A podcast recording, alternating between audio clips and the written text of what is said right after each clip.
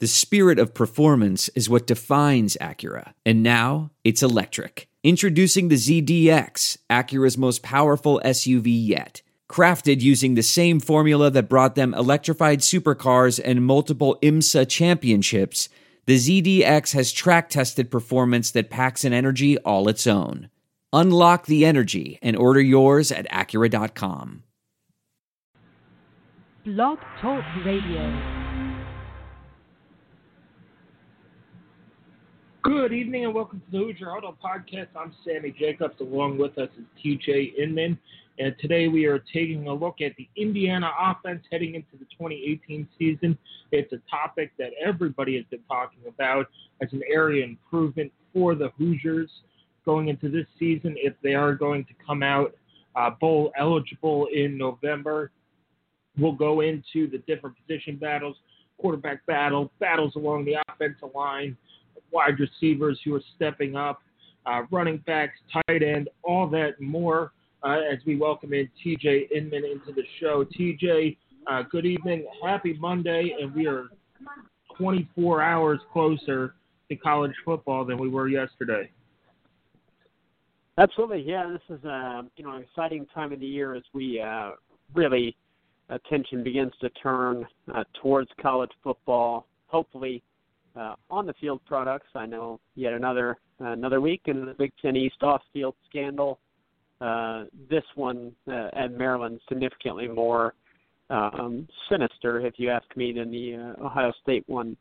Uh, hopefully, the investigation uh, that the Terrapins have going on right now, um, uh, hopefully it uh, reaches a conclusion that um, I, don't even know really where to go with that. Is satisfactory, I guess uh, and that that program can uh, make the right call, whatever that ends up being. Uh, and I, you know, again, our um, I, I know that it's difficult for Indiana fans to, uh, you know, stay away from perhaps the, you know, oh wow, look at that dumpster fire. Uh, but I think it is important to, uh, you know, stay away from social media name calling and things like that uh, you just never know uh, what's going to happen to your school. Uh, I, I will say that I, uh, the stuff that I have seen from Maryland fans, by and large, I've been pretty impressed with. They uh, they seem to have understood this is about more than just sports. Uh, this is about you know uh, life and death in this case, and uh, the livelihood of, of a program. Uh, it's about more than just on-field results, and uh, I think it's important to keep that in mind uh, when talking about this stuff. But sports is a distraction from serious issues, and I, I know you and I and uh, our whole staff definitely looking forward to uh, the best distraction of all, which is college football games. Yeah, and, and it's the off-the-field stuff in the Big Ten East is is, is crazy. Rutgers has a credit card scandal going on. Uh, the, the stuff at Ohio State uh, with Zach Smith yep. and Urban Meyer, and then with Maryland and, and their uh, investigation into the death of uh, Jordan McNair should be concluded. They said September 15th. I don't expect DJ Durkin to coach this year. After all the stuff that's no. come out, we've seen coaches get fired for worse. Um, case in point is, or for for less. I'm sorry, for less. Case in point with Indiana is bad as Wilson was uh, in some cases, reading the reports from Maryland, it, it sounds like it was uh, a couple times worse than Indiana. Uh, but anyway, let's jump into the offense, today. Uh, Indiana, let's go over last yep. year quickly first. Um, total offense, points scored, they were right in the middle in the conference, sitting sixth. Um, they were top five passing teams in yards. Where they got hurt was in the running game along the offensive line. Mm-hmm.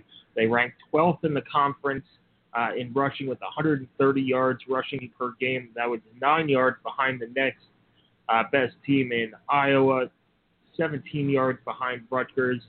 Uh, that's just not good enough. Under three and a half yards per carry. So they ranked second to last in the conference behind Illinois uh, in yards per carry. Uh, the, the tied for the fewest rushing touchdowns and tied for, and they had the fewest rush attempts in the league as well. If Indiana's offense wants to get back to where it was under Kevin Wilson, uh, which numerically isn't far off, you'd think if they could improve this rushing defense or rushing offense, um, sorry, uh, their passing offense uh, ranked third in the league last year. Their total offense was sixth in the league. Uh, and imagine if you weren't 12th or 11th uh, in rushing and your scoring offense was sixth. This offense really wasn't terrible as it was last year. It just lacked that second dimension uh, in the run game, and, and that is the key this year. So let's start up front uh, with the offensive line everybody's back. They add grad transfer uh, Nick Linder from Miami, uh, who sat out last year getting healthy, uh, so he's eligible to play. And, we'll see. We'll see if guys, you know, Hunter Littlejohn's had a fabulous fall camp after a strong spring practice. Simon uh, Stepaniak has, has had a, um, a a great fall camp as well. He looks bigger. He's one of the guys who, when you go to practice, just looks physically bigger. Uh, Delroy Baker's back, back uh, and then you have you know young guys like Harry Crider, uh, who's you know mixing in at guard. You got Wes Martin, who's been a rock there for five years. So that's the offensive line. TJ, what are you looking for out of the offensive line this year? Well, I think primarily, uh, you know, first and foremost, the coaching staff has made no bones about how big of a priority it is to improve the rushing game, and that starts up front. Uh, now, another thing that they have definitely been very public about is how pleased they have been with the work ethic and the leadership that this offensive line has had. Uh, it's very clear to anyone that has heard these guys talk or seen them uh, on the field, they have changed their bodies physically and it appears taken it upon themselves to improve this running game and improve their blocking. Uh, and it they know that it starts with them. Um, passing wise, I, I'm not particularly worried about the pass blocking because I think that that um, that has been pretty good with this group. Uh, it is the run blocking, of course, that is going to be the the thing that we all have to watch out for. Um, you know, I, I I think it's great to have the experience that they do uh, and I think it's uh, the best part of this offensive line, in my opinion, is probably the depth. Um, you know, you mentioned a number of those guys. Coy Cronk, of course, returning at left tackle, uh, and then I think your your starting left guard is going to be Wes Martin, who uh, you know captain for this uh, this squad. It would appear, and then at center, I would anticipate Nick Linder the uh, grad transfer from Miami. That was a big pickup for this uh, coaching staff. Uh, I think Linder is going to step into that role. Uh, and then you hope that Brandon Knight will be able to go uh, for a full season. Uh, injuries have continued to be an issue for Knight. Hopefully he's able to go. And then Delroy Baker or Simon Stepaniak, I would guess, are, battling for that other starting position.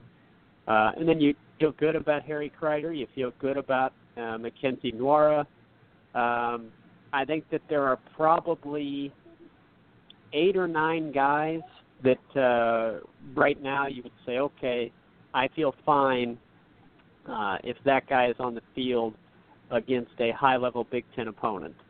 Uh, you might not have best five often, but I think you go eight, maybe nine deep of players that you say, okay, that guy knows what he's doing out there. He belongs on a Big Ten field.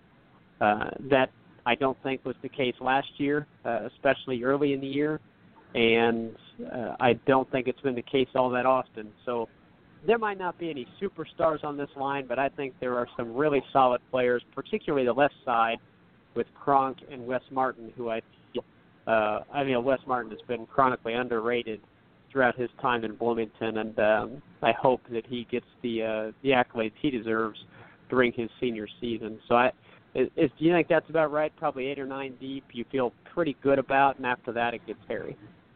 Yeah, yeah, I feel pretty good. They, they, you know, Nick Linder hasn't been running with the first team offense, and that just right. tells you how good Hunter Littlejohn has been uh, at center for this team and how much impro- uh, how much improvement he's been. And they, if you could go, uh, you know, if you get that center position figured out, and Harry Crider can move the guard where he, he'd be behind Stepaniak, you, yeah, you could go eight or nine deep, and, and then you really ha- feel good about this line. Um, and I think Yeah. that's the more. And I was talking to Riley today, who's been down at practice, uh, and we agreed the more that she sees this team, and I keep hearing about this team, the better I feel about it.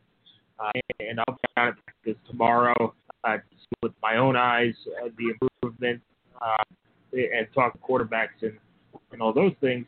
So I, I really feel, you know, uh, sneakily confident uh, in this line after last year. Now, hopefully they stay healthy.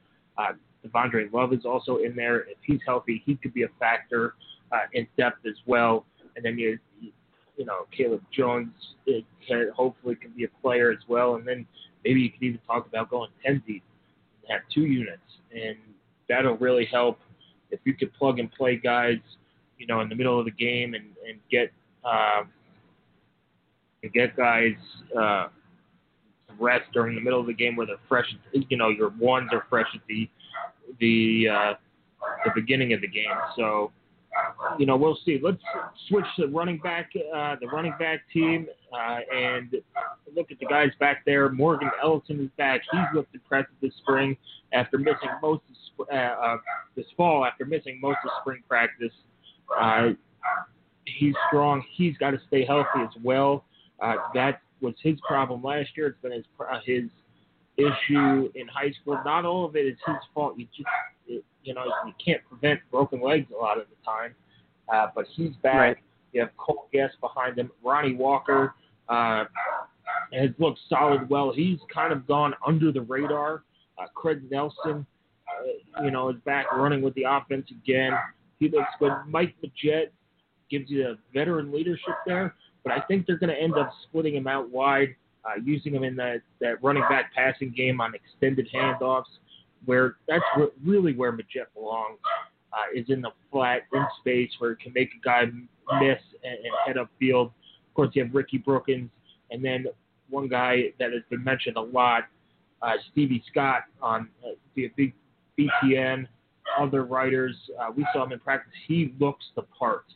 Uh, he looks like a guy uh, who who's going to be a Big Ten back, a good Big Ten back. Maybe not an every down back, but a guy you could give the ball to late in the game to grind down uh, opposing defensive lines. Uh, his, his legs are thick.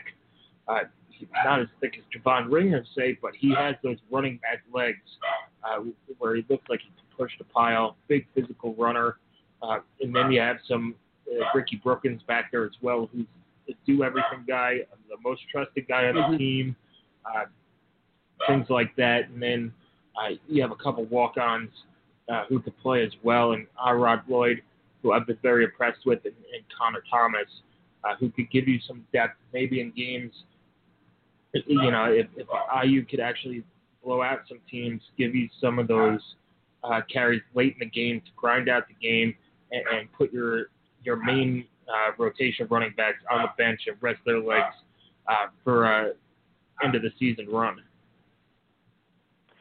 But you know, the most interesting thing about this backfield uh, for me is, and obviously they are a huge part of improving the running game, the running backs, of course. Uh, they know that they've the last year was not good enough. Uh, I'm sure that that has been made very, very clear to them uh, throughout the off season. Uh, the conditioning numbers, the strength numbers, uh, the speed numbers have improved across the board for the running backs, and they really do physically look great. Uh, feel like Morgan Ellison and Cole Gest are your clear uh, one-two at this point in time. Um, I, think Ellison looks like he is ready to be an every down, uh, you know, your your prototype Big Ten tailback. I, he he looks that part. You've got to go out and do it. But right now, he looks like he's ready to do that. And then Cole Gest, I think you're hoping is able to be the complementary piece that is a uh, capable of making explosive plays, uh, making that one cut, finding the seam and hitting it. Uh, he's always been a guy that hits the seam very hard.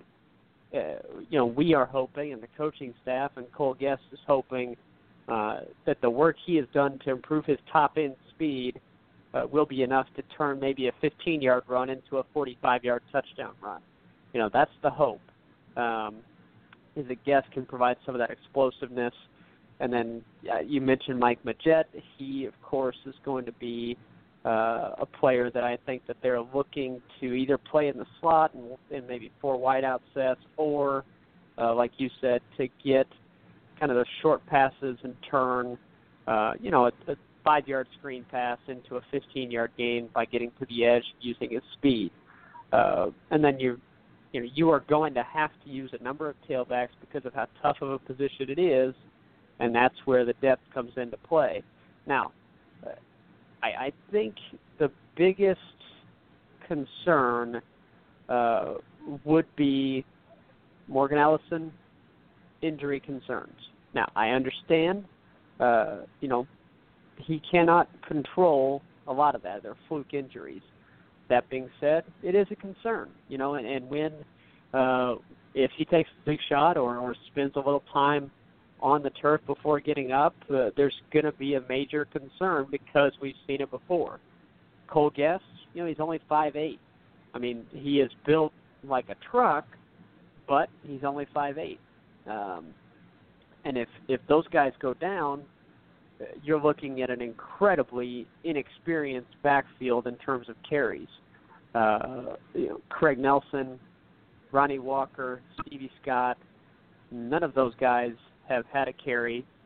Uh, Ricky Brookins certainly experienced, but you know, uh, again, he's only five eight. So uh, that that is my concern with this group. I think that the ceiling and the potential for the running back room is very very high uh, and and I think this this group of backs is underrated uh, across the Big Ten. I don't think anybody expects much from them uh, outside of Bloomington, uh, but I really anticipate Morgan Ellison uh, going for over a thousand yards this year, and I know that that's an aggressive prediction, but uh, I I like everything about him. I think he's a a really good running back. That the only thing he lacks would be um, the the hands to to be a, a good pass catcher. But Indiana has other players that are that are capable of that, and, and I do think that they have a number of pieces to complement each other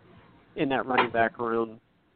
Uh, with Stevie Scott being the big back, Ronnie Walker being the the young all-around back, Mike Majette being the receiving back, and then uh, Craig Nelson and Cole Gest, um, you know, being hopefully what you you hope turn into home run hitters for you out of the backfield. Uh, so I, I think overall it's a it's a really good group, but they've got to put it together, stay healthy, and be productive on the field when it matters, and that's only time's going to tell. Yeah, and, and then my big thing with the running backs outside of health is they got to hang on to the ball. IU lost yeah. seven yeah. fumbles last year. Uh, they probably put it on the ground a lot more than that. It's you got to hang on to the ball. This, you cannot turn the ball over. It just kills this offense. It usually sets up the opponents with good field position, and it's just not fair to the defense to, to ask them every time to hold them to three uh, or a punt, at, some point they're going to break and, and allow a touchdown. So they got to hold on to the ball uh, and and get that going. Uh, don't forget, Reese Taylor is going to be playing both ways. You're going to see him carry the ball probably out of the slot, um, out of the slot receiver spot, but maybe he lines up at running back as well. Uh, um, and they get him uh, the ball out on the outside, use his speed and agility out there. So there's a lot of tools with IU to work with at the running back uh, position that makes you feel a little bit more confident to where they're not going to finish, you know, in the bottom third or bottom quarter of the conference in, in rushing this year. Let's move on uh, to the quarterback position. It's a highly debated position. that is really this fall camp has really taken me by surprise. Uh, I thought Brandon Dawkins would come in and, and just dominate uh, the competition and, and be the clear-cut starter. Uh, he hasn't done that. He's looked good, uh, but Peyton Ramsey has really improved. And I'm not the biggest Peyton Ramsey fan in the world, but he has improved his arm strength. Uh, he has improved his body, uh, and he looks like a guy who really, really wants to start in position as well after having it uh, four games last year.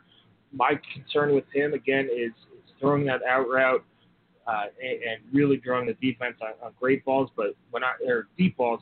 But I when I we saw practice when I saw practice a couple weeks ago. Of course, there's no pads on. He threw some really good deep balls uh, to where if he threw those passes last year, they probably they, they beat Michigan State, they beat Maryland, they go to bowl, and, and none of these questions happen. Um, yeah, but my biggest question with him is, is durability.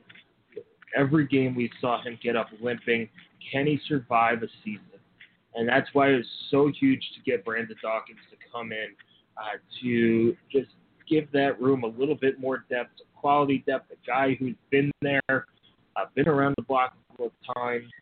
Uh, he, overall, I think he has a strong arm than Peyton Ramsey, throws a better out route. Uh, but I don't know if he's that comfortable in this offense yet. He's uh, not getting first team reps uh, and, and things like that. But, you know, he's taking a step back, learning the playbook, getting more comfortable in, in a drop back passing scheme, uh, which he wasn't used to at Arizona, coming from Rich Rod's, uh, Rich Rod's offense, things like that. So, you know, eventually, I, I do think Brent Dawkins is going to be a factor this year. I, I do think he's going to. I, don't know right now who's going to start against FIU, but that's not a terrible problem to have because each quarterback has been really good, um, in some some respect or another. But Brent Dawkins uh, needs to separate himself from the pack if he wants to start. Uh, the guy who's probably been the most surprising uh, has been Michael Penix. Uh, he has all the tools. Uh, the thought was maybe he's the third string guy going into this year. You probably redshirt him, play him in those four games, get his feet wet, and let him compete for the starting job next year. Well, he's having more to say to, uh, about that than I anticipated. He is throwing the ball really, really well, um, and has looked good uh, in in scrimmage opportunities with uh, with the team at practice. Has thrown a good deep ball. Has learned to throw a change up, put some touch on the ball. Uh, he can run as well. All three quarterbacks can run. They're all in that 22 mile an hour over club, uh, which uh, and Ray say is elite speed. So they're all going to be they're all going to be in that group uh, of guys who can run. But uh, to me, right now, Penix has been running with the ones. And if the season started today, probably see he's the starting quarterback. Uh, but if he starts, I think you do see uh, maybe a two quarterback system uh, rotate in and out. It's the, the old saying of if you have two, you don't have one. Um, I think Indiana is going to play all three of these guys just based on guys getting banged up, nature of the position, the nature of how they want to use the position, guys are going to get banged up in in one respect or another. You know what? Might as well let these teams prepare for all three guys, put it on the table. Uh, I, I think maybe now you kind of reevaluate where Penix is with his red shirt. If you need him this year, go ahead and play him in the four games, evaluate where he is, and then if you need him to win those six, seven games, use him. Because uh, you don't go to a bowl this this year, you, IU's dead in the water. So you know what? Use him, and then worry about the future a little bit later. Plus, if he's that good, he might jump early anyway, and you might just get three years out of him. Uh, anyway, but I, I'm really encouraged by the by the quarterback position. It, it's not that oh he's going to win the job by default. Whoever wins this job is going to deserve it, and they, they've all looked good. They're all pushing each other, which was the goal. And then hopefully later in camp there is a clear uh, a clear starter, and then maybe sprinkle these other guys in uh, during games and, and things like that.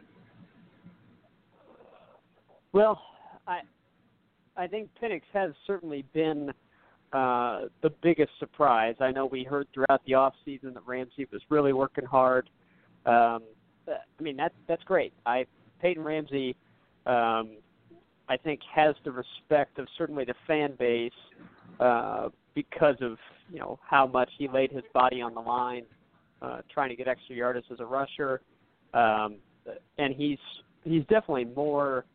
You know, I don't want to throw out the cliche of more athletic than he looks because he's white, uh, but you know his he didn't look that fast last year when he was moving, but uh, he ended up getting making quite a few big plays with his legs before he was injured, and I think that that's important to remember. Uh, it was hard for him to maybe throw as effectively as he could have last season because he was injured, uh, but gutted through it and played some uh, more than you know, definitely not at 100%. Now durability is a question. That's true. Uh, but Indiana has three of these guys, and I'm at the point now. Uh, I don't know who's going to start. I don't think the coaches know who's going to start. Uh, I do think there's going to be multiple guys that play. Uh, and yes, that's a good problem to have. However, it has to be managed effectively. Uh, yep. You you cannot play musical chairs at quarterback and have none of these guys get into rhythm as you try to find one. Um, yet they have to be used effectively. If that means that you find good roles for Penix, Ramsey, and Dawkins, great. That is perfectly fine. There's nothing that says it can't be done. However, if it means that you make all three of them less effective than they could be by not settling on a player, that will hurt the team and it will no longer be a good problem to have. It will be a problem that negatively impacts you on the field. Uh, so, you know, it's up to Coach Allen, it's up to Mike DeBord, and it's up to Nick Sheridan and whoever else has input in this decision it's up to them to find what's best. It is certainly not one that uh, you know we're going to be able to call. We can have opinions on it based on what we see, but uh, those guys see far more of it than we do, of course. Um, all that we're going to be able to evaluate, and all that I really care about, to be honest with you, uh, is what happens during those 12 games that hopefully leads to a 13. Who can produce and give Indiana the best chance to win I happen to think it's going to be. Uh, I think that there is going to be an effective game plan out there where you're able to use at least two of them. I don't know about all three, uh, but I think that there will be a game plan out there where you can use at least two of them uh, very effectively and give your team the best chance to win. Uh, it's just going to be a question of how do these guys round out camp because uh, I think there's still plenty of uh, plenty of opportunity for all three of them to earn themselves playing time. So, as far as this one goes, I mean, look, if Penix is the best guy, he should play. Um, yeah, if if he's a freshman, okay. I mean, if he's the best guy and he's special, uh, and, that talented and and that prepared to be able to handle it mentally and physically, he should play. Uh, it's just that simple to me um, you you play the guy or the guys that give your team the best chance to win, freshman or not. Yeah, and that 100% has to be the attitude of the coaches. Now, talking about the speed again, you know, Peyton Ramsey, it's not sneaky speed, but he's deceivingly fast. Know, he's 10 yards down the field before you even realize that he's running um, running full speed. He saw that against Virginia. He saw a hole. He got there. He scored the touchdown, and you know that that's what he does. At Brent, and it's smooth. Yeah. That's the kind of speed that Peyton Ramsey has. He has smooth acceleration, and he just hits the hole and goes. Brandon Dawkins the same way. You can see him in drills. He has that smooth stride, and it's it's just it's really fun to watch him um, during, during these scramble drills, just accelerate, decelerate, and all those things, just because it's so smooth. Penix, while he does have the speed, seems to be more of a pocket passer who runs second. Uh, it's not clunky. It, anybody running 22 miles an hour at some point, it's not a clunky runner, but he's definitely a guy Right. who's who's going to run second and pass first. So there's definitely a way to use, you know, two of these guys. Maybe they even have a package where you have four quarterbacks on the field if you count Reese Taylor. Uh, just the the amount of stuff that you could do once everybody gets the base offense down is going to be tremendous. Uh, you- know, Brandon Dawkins is six four. He has tremendous athletic ability. You could stick him out at wide receiver if you wanted to, and maybe have Penix and uh, Peyton Ramsey in the backfield with Reese Taylor in, in the slot and um, and Brandon Dawkins out wide. Who knows uh, what they're, what's going to happen with that? But there are so many, you know, nice little gadget pieces that everybody should have plenty of playing time uh, by there. But yeah, you got to settle on a guy, uh, and just based on maybe Dawkins being the senior, starting the season on the road, uh, that he will be the guy, and you sprinkle in uh, Ramsey and Penix. I, I don't expect it to be a close game at uh, Florida International. It's a good opportunity to give get let Dawkins get the lead or let whoever the starter is get the lead. Um, and, and pad the lead enough to where you feel comfortable bringing in these other guys and and, and play them and get their feet wet because you know Peyton Ramsey, as much as he played last year, still has only played nine games, and Michael Penix hasn't played in any games. So uh, those are the things that that I would like to see out of this non-conference schedule. But the quarterback position, Yeah. I, I feel a little bit better uh, now in terms of talent-wise. I, I think they're really a lot better. Penix is the best arm, of course, but Peyton Ramsey has really improved himself. It's thrown him back into the mix uh, for the starting job, and, and we'll see. Brandon Dawkins got to learn the playbook. Uh, got to, you know, got got to get going as as the thing. He he's got to feel a little sense of urgency, uh, giving up first team reps to to a true freshman. So uh, we'll see what that where there go uh, where that goes, and let's talk about the guys they're going to throw the ball to. Uh, I think this wide receiver core is going to be sneaky good. Uh, there's a lot of unproven talent. They have a lot of guys coming back from injury as well. Uh, but if these guys stay, if Nick Westbrook, Donovan Hale, and J-Shun Harris stay healthy, uh, and Whop Philyor continues to develop, uh, and, Miles Marshall has had a fantastic fall camp. If he continues to develop, Ty Fryfogle continues to, to his upward trend a little bit. You have a really sneaky good uh, receiving core. You got Jacolby Hewitt, Nick, Luke Timian, of course, is, Mr. Reliable in there uh, as well. So now you're looking at six, seven, eight guys when maybe you're thinking, oh, God, who who's you know Timmy and who's the who's going to be the guy? Um, and, and Whop, but Nick Westbrook uh, looks to be back. He's another guy who's over that 22 miles an hour um, range. Whop Philyor is going to be a star. I, I really think he's going to Yes. be a star in the slot, uh, and he- he'll help stretch that uh, offense as well. Luke Timian, while his his total yardage numbers might not be fantastic, he's kind of the he's the Wayne Chrebet of this offense. Uh, to go back to the, to mid '90s Jets, he's the guy when you need a catch and you need 10, 12 yards, you're going to throw him the ball because you trust him that Mhm. much. Uh, you know, we saw what Donovan Hale could do in flashes last year against Ohio State. He's an elite athlete. Uh, he just needs to stay healthy and, and get back to 100%. Nick Westbrook looks good.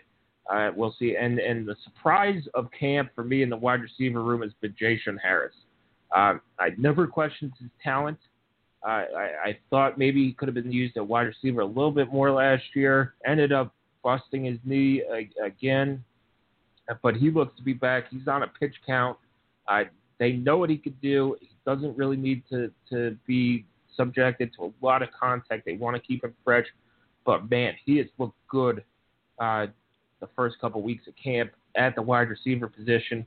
I don't know. I highly doubt that they will use him on punt return and subject him to that risk because he can be that good of a weapon We saw it in 2014 uh, as he was, uh, you know, a great receiver uh, on a team that didn't really pass much. We haven't really seen that since because of the injuries. But he he looks like a guy who could blow the top off of defenses as well. So now you're looking at these guys. Miles Marshall, six four, big body. Uh, you know, he's probably better now than Simmie was as a freshman. He could step into that big bodied receiver role that Simmie occupied last year. And then Ty Fryfogle's a solid receiver as well. Uh, you got uh, a couple walk ons uh, who could play uh, if needed. David Felton's a fast guy. Justin Berry's a, a very solid receiver. Chris Gajak has had, you know, he had a, a productive spring and hopefully carries that into the fall as well. It's just this wide receiver core. It's unproven, but all the tools are there to be a good IU receiving core. Well, I I think a lot of people, myself included, uh, maybe forget how good of a season Nick Westbrook had, uh, you know, two years ago, and obviously not having him and Simmie Cobbs on the field together at any point uh, for any extended period of time is certainly something that uh, we missed out on. Um, but Westbrook is very capable of being an All Big Ten receiver. Uh, I I'm a little bit uh, I guess hopeful, optimistic, and, and hopeful um, that Donovan Hale can put it all together. And I, I know that was the help last year, or the hope last year, and he just uh, battled a, an injury that never quite got healthy again. Uh, he's full go. That's definitely good. Hale, very athletic, uh, and again, he's six four. Westbrook six three. Miles Marshall six four and uh, Fryfogle six two. So you know your big guys, and then Timian uh, and Whop Philyor are and J-Shun Harris, I guess, would be more your your smaller slot type guys. Uh, Timian will play some on the outside, and and Whop I think is a guy that they should move all over the field and get him the ball however possible. I know that you and I are about as high as possible on Whop Philyor uh, we both think he is a just a, a wonderful player waiting to happen. Um, you know, your your big question marks are going to be um, which of these guys can take top off the defense outside of Nick Westbrook. I think the answer to that is going to be hopefully Donovan Hale. Um, if you have that secondary deep threat, I think that that really can elevate your offense. It's something Indiana didn't have a whole lot of last season was a secondary deep threat, uh, and Simmie was unable to really get that separation against really good corners. Westbrook can do that. He's, he's a faster player than Simmie was. He needs to improve his physicality a little bit to get to that level. Um, but you know he could get there. Uh, so Donovan Hale can be that second deep threat uh, as, a, as a big body, and then Miles Marshall can be your big body possession receiver, if you will. Uh, I have no concerns about the slot guys. I think Timian, as you said, very sure-handed. Whop Philyor, star in the making, and J-Shun Harris. Uh, you know, you can't help but root for a player like that that uh, just continues to fight back, and hopefully he is able to have a nice senior season, injury-free, and contribute to a to a winning IU team. Uh, that'd be really special because he has uh, he's fought tooth and nail to make it happen. Yeah, and talk about Donovan Hale. He started a quarterback, bounced around, yeah. went to receiver, went back to quarterback. So maybe had the previous staff used him and set him back in terms of development as a receiver. That hurt, especially then with the with the injuries. But he's a he's a tremendous athlete. Um, yeah. And you know, again, these guys, you got to catch the ball. You can't lose fumbles. Um, you know, things that killed them last year, not running routes long enough for the first down, coming back to the ball a little too much, uh, making the competitive play. Simmie was as good as they get doing that. Somebody needs to fill that role. Just making the competitive play, uh, blocking downfield, open up this run game. If they can get the deep pass going, TJ, they, you know that'll force the defense to loosen up, and, and right. it really, really should open the run game, and that's that's where this offense should be better.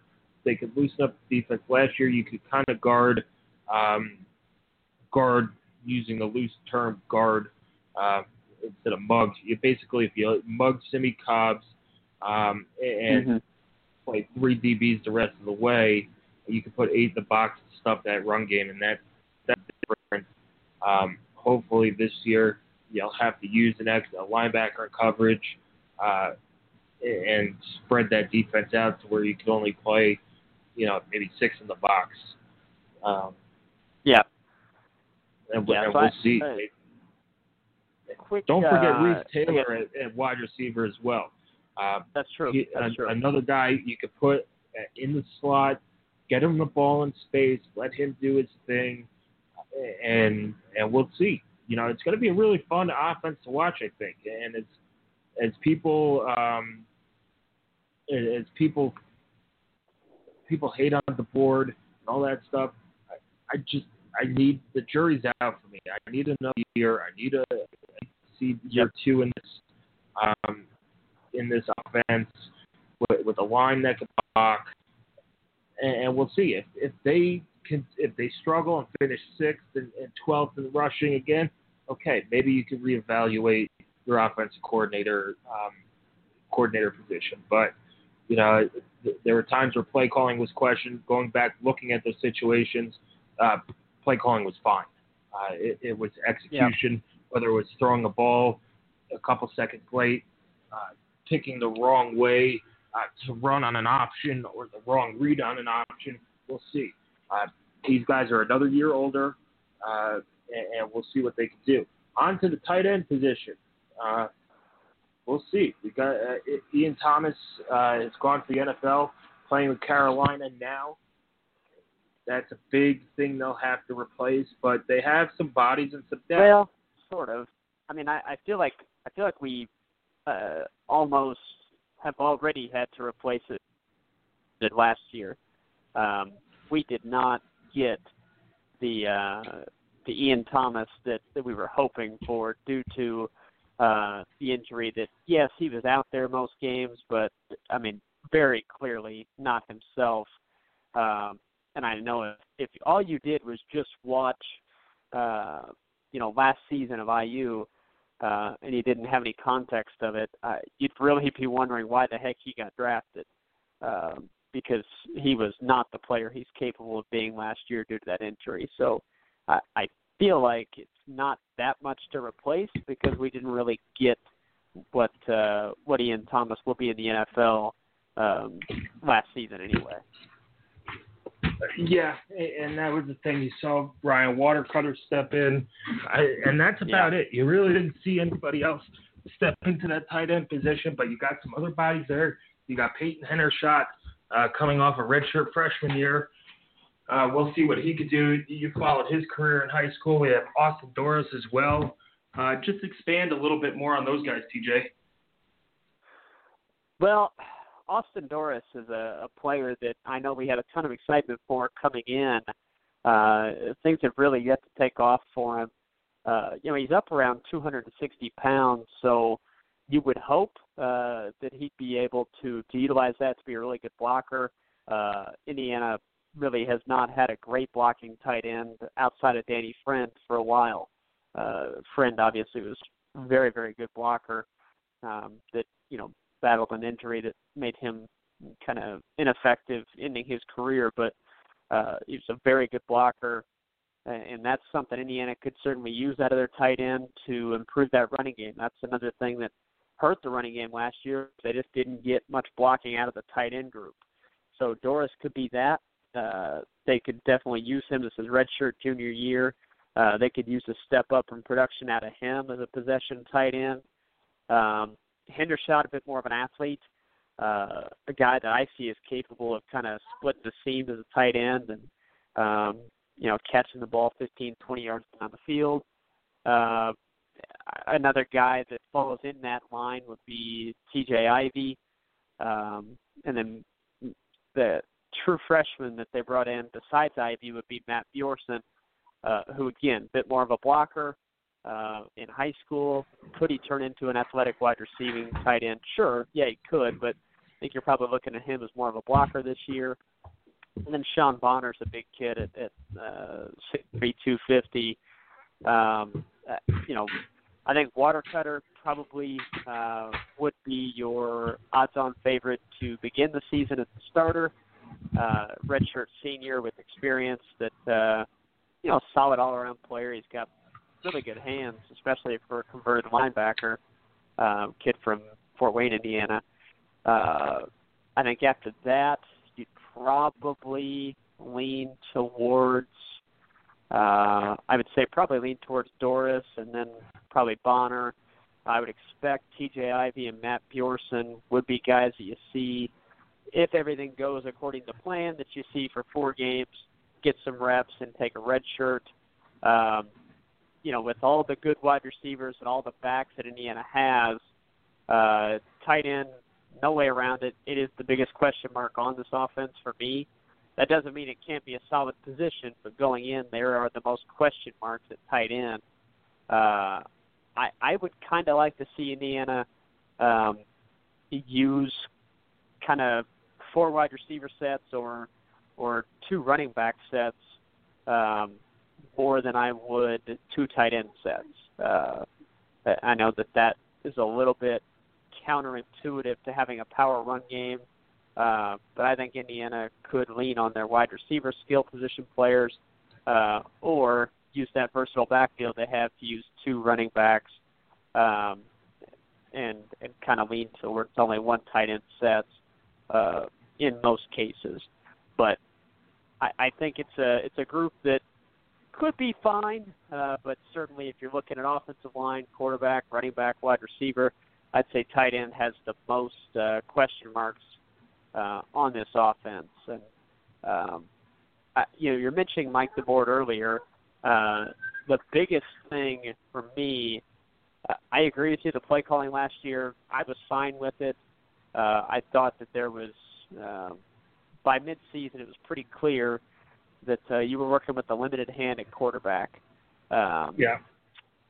And and that that stifled things, and then you had quite a few injuries to work through. Ian Thomas was a big one. Nick Westbrook yeah, was a big one, and without yeah, he, without Westbrook, you also didn't have Hale. So two of your top three wide receivers going into the season, at least in terms of outside guys, you didn't have. Uh, you lost Harris, so he couldn't be used as a wide receiver. So your your passing game is really limited. Your running game, uh, for a myriad of reasons. I mean, Ellison was your top tailback. and He wasn't healthy uh, for the entirety of the season, at least. And then, uh, you know, he's a freshman, and your offensive line wasn't blocking as well as you wanted to. Um, uh, a short deck, if you will. You were you were uh, a few fries short of a happy meal, and I, unfortunately, I don't think all that's taken into consideration with criticism. That's not to say that DeBord was perfect. I don't think he was. Uh, I'd love to see Indiana get more creative. And the one thing that I will be critical about, if it comes about, because I, I'm not a play calling expert, I I do not know. Mike DeBord has uh, certainly forgotten more about football than I'm going to know. Uh, so that's I'm not here to say, well, I I do a better job. That's certainly not the case.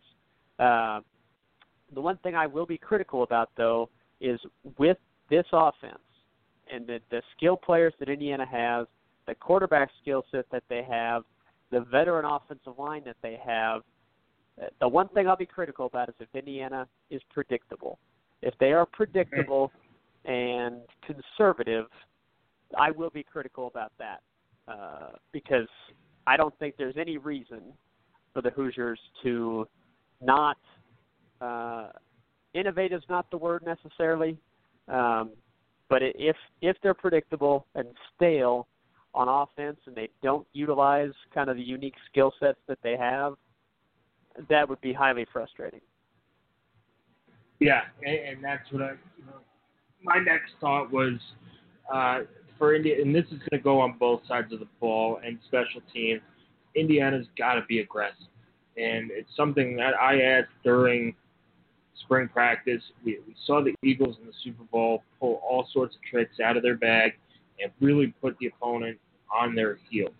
It, IU needs to do this. They need, you know, when it's fourth and two inside the 10 and you're up by three, go for it. Um, inside the 40, go for it. You know, I, as good as Hayden Whitehead is, and he was just put on the Ray Guy Award watch list today, uh, he punted way too much last year. I think he set the record for most punts the season, uh, and Tom Allen loves to use it. But it, it's time to be aggressive. You have the tools to be aggressive. You finally have the healthy wide receivers. Um, that's the hope. And, you know, you, you got to get up several scores on these teams and, and start putting them away. Sometimes that's the issue of finishing and not finishing. Is you got to get up several scores because you know that you're going to get their best shot late in the game, and IU hasn't been able to withhold that. So maybe instead of having a three or seven point lead, you have a 10 or 14 point lead.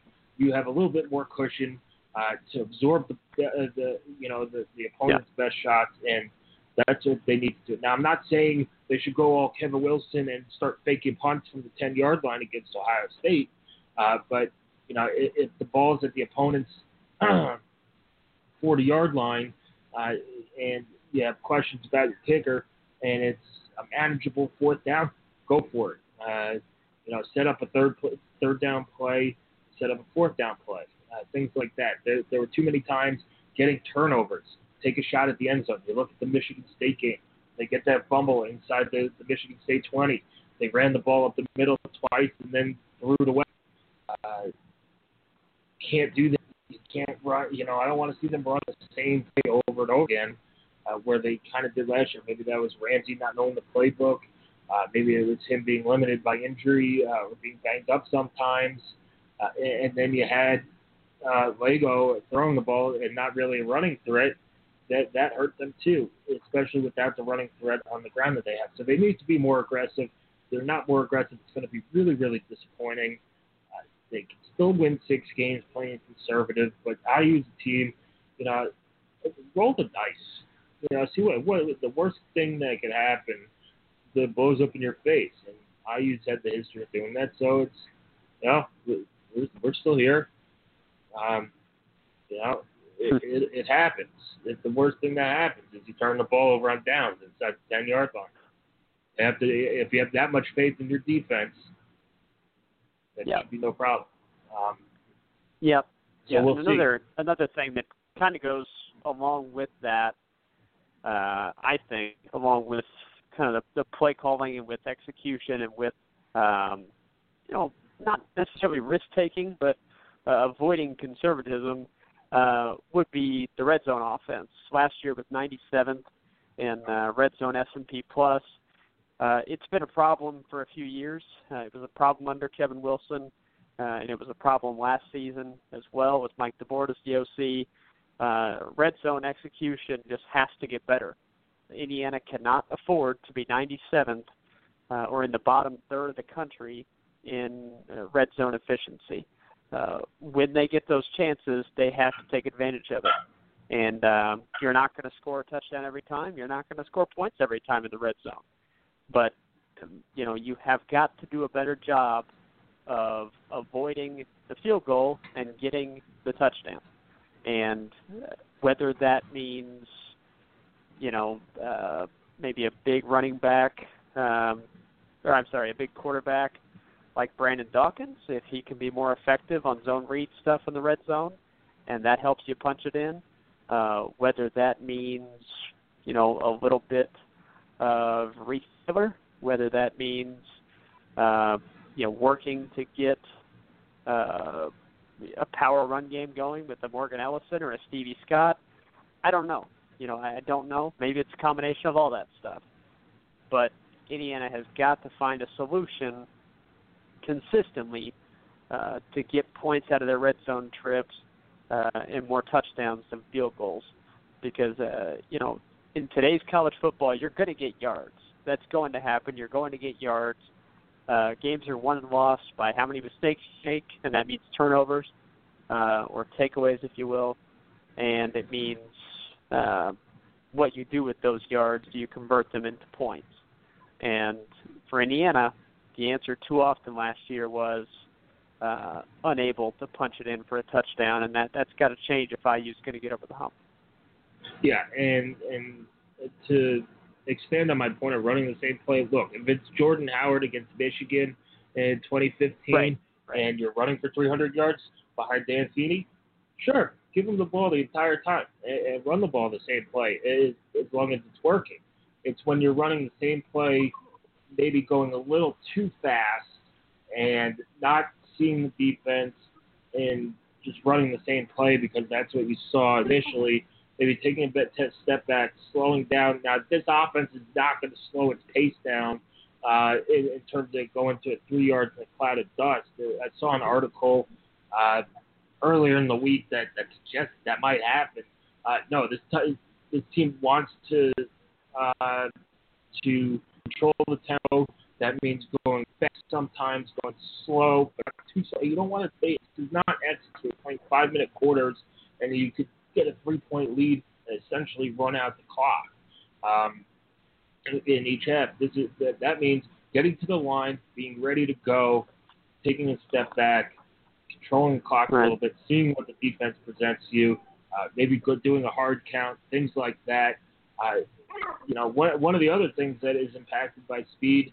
And uh, rewatching the Michigan State game, I think it was Greg McElroy brought up a great point of, you know, maybe this is why there's so many reviews during IU games is that they go so fast that the the referees don't have a chance to replay it, and they yeah just hit the replay button just because. And I don't know if that's that's right or wrong, but that's kind of it makes sense uh, as to what uh-huh. happens. Um, and, and, so maybe slowing down the offense just a little bit, going fast. Tom Allen has always said it's easy to prepare for one or the other, and it's harder to prepare if a team does both. And Allen wants to be a team that does both. They need to be able to go fast, up tempo. It doesn't kill the defense. If the defense is playing well and getting IU like led the nation three and outs last year, led the Big Ten that shouldn't have an impact on the offense. Um, or the offense having quick drives shouldn't have that big of an impact, especially this year when they're going to have a bigger rotation on defense. So we'll see. We'll see what's going to happen. I, I think they're continuing to play fast. Uh, DeBord it was faster than, than Wilson's offenses were, uh, but you know we'll see what happens. With the lead, you kind of got to slow it down, be more deliberate, snap the ball uh, with fewer fewer seconds on the play clock, uh, things like that. So it, it's those little things. When you when you're going fast, IU's offense when it went fast last year, moved the ball very very well.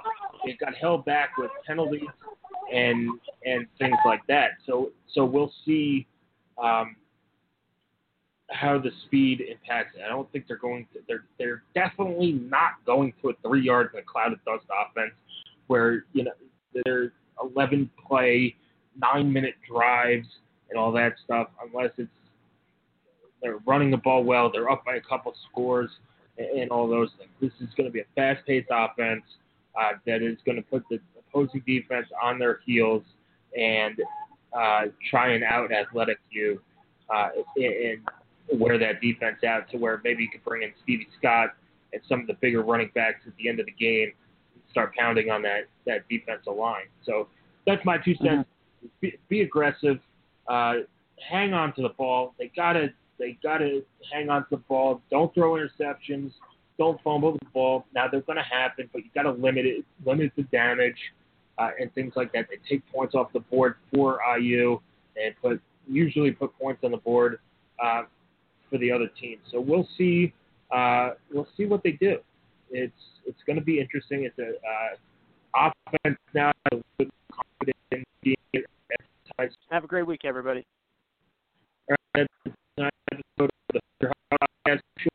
Check in at HoosierHuddle.com for all our practice updates from Riley Kine. Uh, I'll be at practice tomorrow as well. Uh, and follow us on Twitter at Hoosier underscore huddle uh, for all your IU football updates.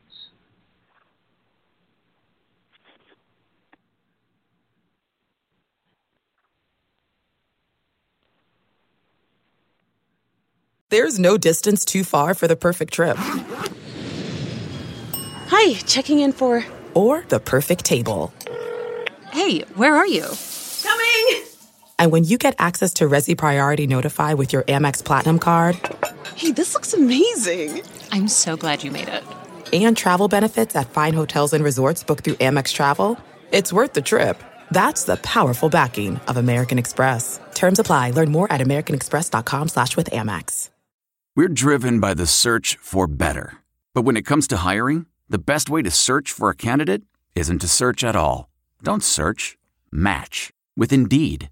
Leveraging over 140 million qualifications and preferences every day, Indeed's matching engine is constantly learning from your preferences. So the more you use Indeed, the better it gets. And listeners of this show will get a $75 sponsored job credit to get your jobs more visibility at Indeed.com slash match. Just go to Indeed.com slash match right now and support our show by saying you heard about Indeed on this podcast. Indeed.com slash match. Terms and conditions apply. Need to hire? You need Indeed. I want to tell you a story. It's a story about a scandal, broken relationships, gossip, rumors, money, corporate rivalry, and a broom. A performance enhancing broom. My name is John Cullen.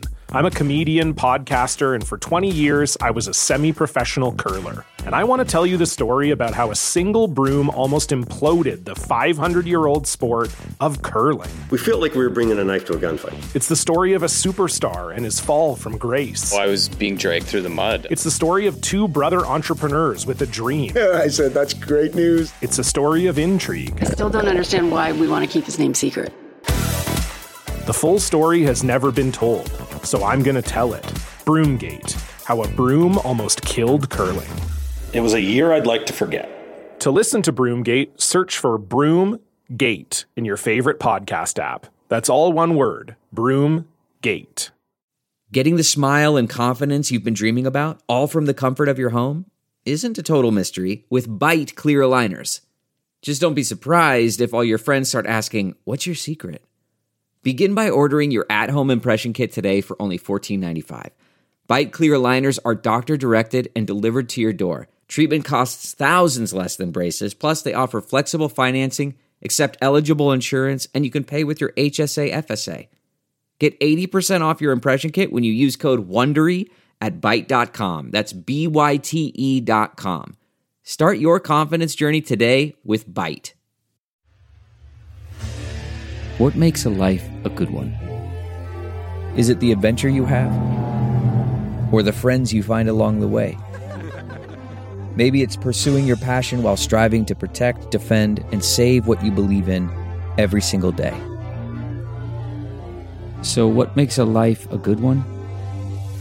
In the Coast Guard, we think it's all of the above and more. But you'll have to find out for yourself.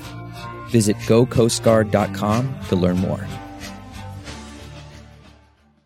I normally find bras to be so uncomfortable and constricting, but Skims has changed that. You know, I love Skims underwear, so I finally tried their bras, and Skims has delivered again.